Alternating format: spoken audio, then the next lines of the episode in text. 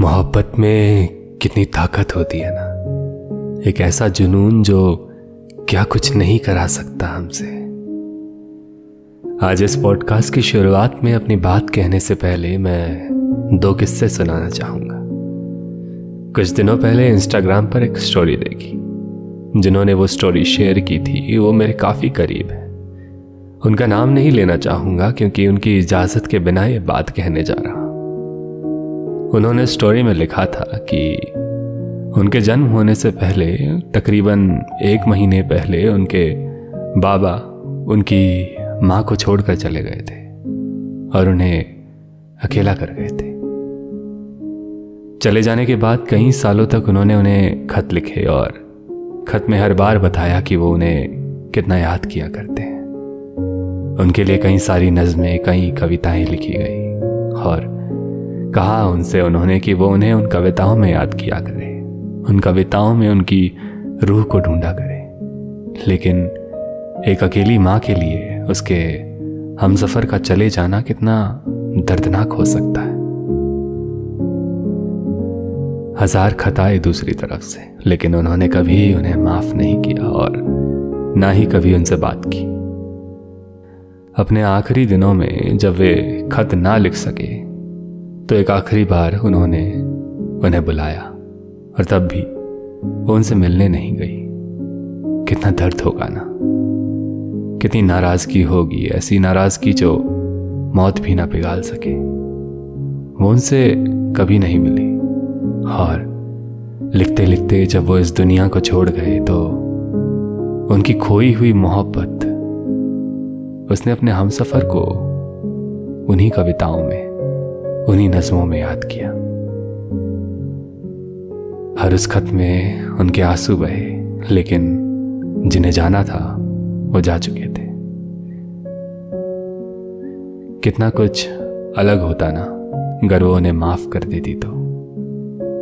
कितना कुछ अलग होता ना अगर वो उन्हें छोड़कर कभी जाते ही नहीं तो। क्या कुछ करा देती है ना मोहब्बत? कैसा सा बना देती है ना मोहब्बत?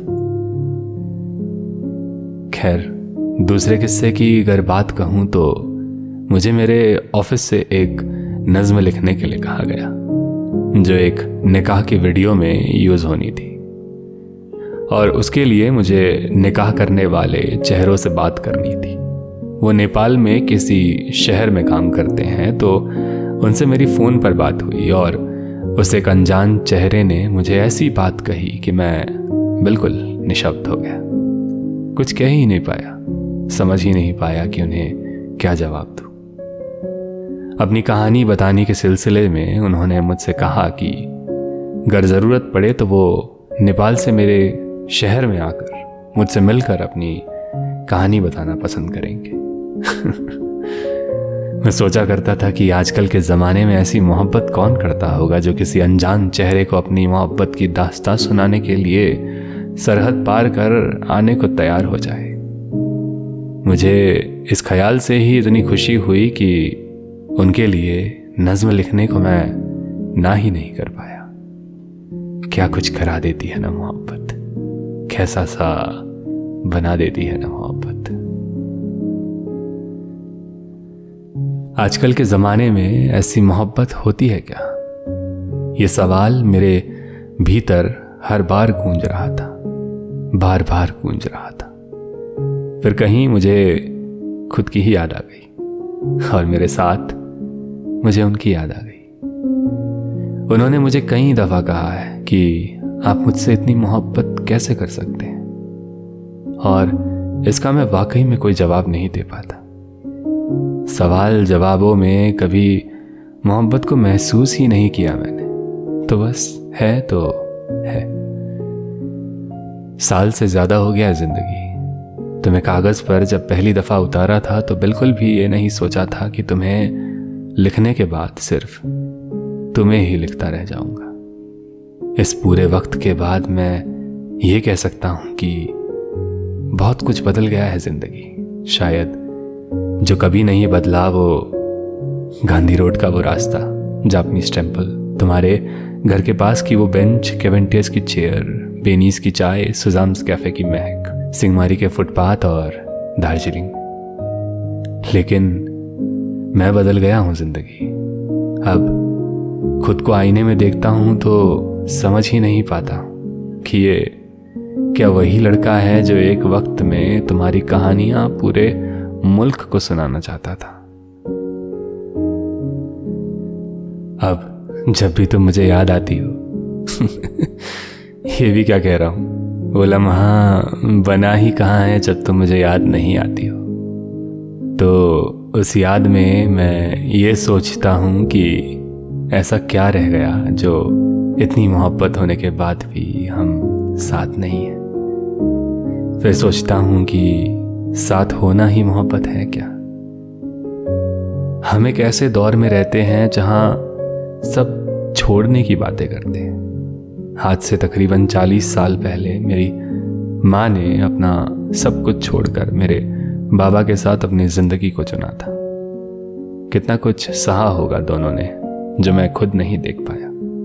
कितना कुछ जो मैं देख पाया, लेकिन एक दूसरे का साथ कभी नहीं छोड़ा और हम यहाँ साथ छोड़ने की बात करने लग जाते।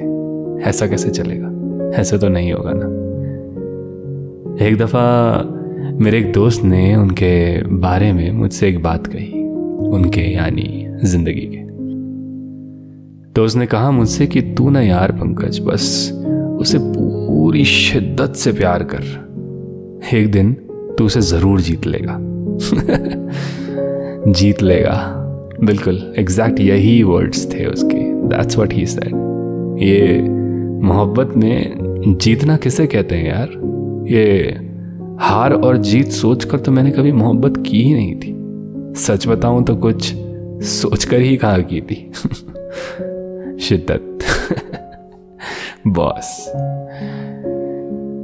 बे इंतहा मोहब्बत है मुझे उनसे और जब भी उनकी बातें करता हूँ ना life just become so easy you know everything is so green so beautiful so colourful so jazz you know just like uh just like how she is the craziest prettiest most beautiful women I know मतलब ऐसा कुछ है ही नहीं मुझमें जो उन्हें याद करके मुझे दर्द दे, सिवाय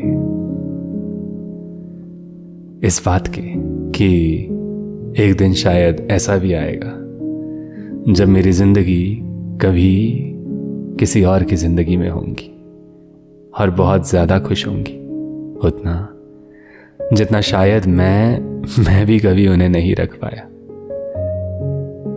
और वो भी शायद मुझे उस ही तरह मेरे इस जिस्म के दुनिया को छोड़ जाने के बाद मेरे खत, मेरी कविताओं, मेरी नज़मों में मुझे ढूंढा करेंगी और कहीं ना कहीं रोया करेंगी। शायद तभी हम साथ नहीं हैं, क्योंकि उन्होंने शायद मेरे साथ होना चाहा ही नहीं कभी। या कोई ऑलरेडी है जो उन्हें इतना खुश रख रहा है, जिनके साथ उन्होंने ख्वाब देख लिए? कोई ऐसा जिन्हें वो मेरे लिए हर्ट थोड़ी कर सकती है। हाउ वुड आई नो मैंने कभी उनसे ये सवाल पूछना चाहा ही नहीं। वो जो आजकल के लड़के पूछा करते हैं ना do you have a boyfriend internet का ज़माना है, स्वाइप करते हैं तो दूसरी तस्वीर नज़र आ जाती है, बात आगे बढ़ जाती है। अरे I give a damn she has a boyfriend और हस्बैंड मोहब्बत है यार, सच्ची वाली। कोई और रिश्ता उसे ख़त्म थोड़ी ना कर सकता है। बस।